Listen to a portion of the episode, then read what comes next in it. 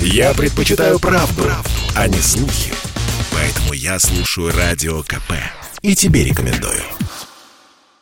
Электронная и бытовая техника снова подорожают в России. На это указывают и продавцы в магазинах, и аналитики.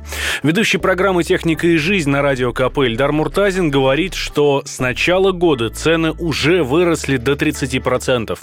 Это видно в финансовых отчетах торговых сетей. Объем продаж не растет, он остается таким же или даже меньшим, а год к году их оборот вырос на 25-30%. Это средняя по стране рост цены на электронику, который мы видим. В ближайшее время этот рост еще больше подстегнет ну, причины все те же. На цены давят последствия пандемии коронавируса и рост мировой инфляции. Это, в свою очередь, отметил в разговоре с Радио КП Алексей Коневский, член московского отделения «Опоры России» отсутствие каких-то дополнительных рабочих мест для производства этой электроники, достаточно серьезные затруднения сейчас с производством электронных чипов как составляющих электроники. В связи с этим возрастание цены на электронное оборудование. Плюс очень существенное вздорожание условий по логистике, по доставке по всему миру, тоже связанное с ограничениями. В эту ситуацию еще ввязалась, естественно, предновогодняя ажитационная ситуация, которая, а, как обычно, обычно приводит такое,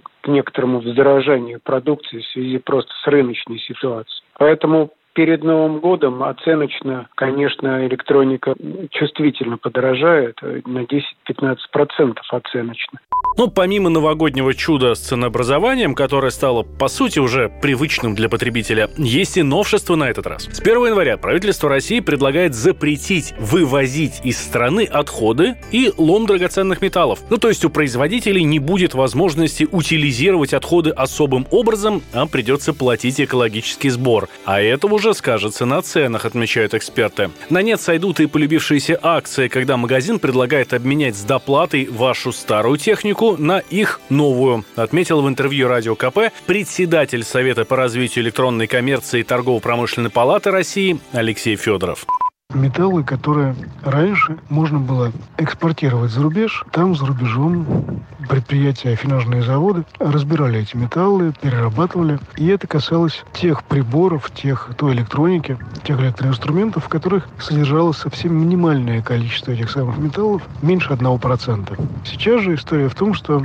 экспорт металлов фактически на время запрещен. Российским компаниям, которые продают электроинструменты, бытовую технику, электронику, стало абсолютно невыгодно делать всякие акции, принеси старое, обменяем на новое. Вот эти вот самые старые приборы, которые получили они от своих клиентов, от своих потребителей, отправлять на афинажные заводы, перерабатывающие заводы за рубеж в Европу. А в России этих заводов практически нет. За два года пандемии россияне изменили свои потребительские привычки. Оказывается, нарастили покупки часов, стиральных машин, автомобилей, компьютеров и ювелирных изделий. Прирост объема таких покупок за январь-сентябрь этого года десятки процентов к тому же периоду, как 2020, так и 2019 года. Но при этом на повседневных вещах наши люди стали экономить. Они вкладывают сбережения в товары длительного пользования, говорят эксперты. Валентин Алфимов, Радио КП.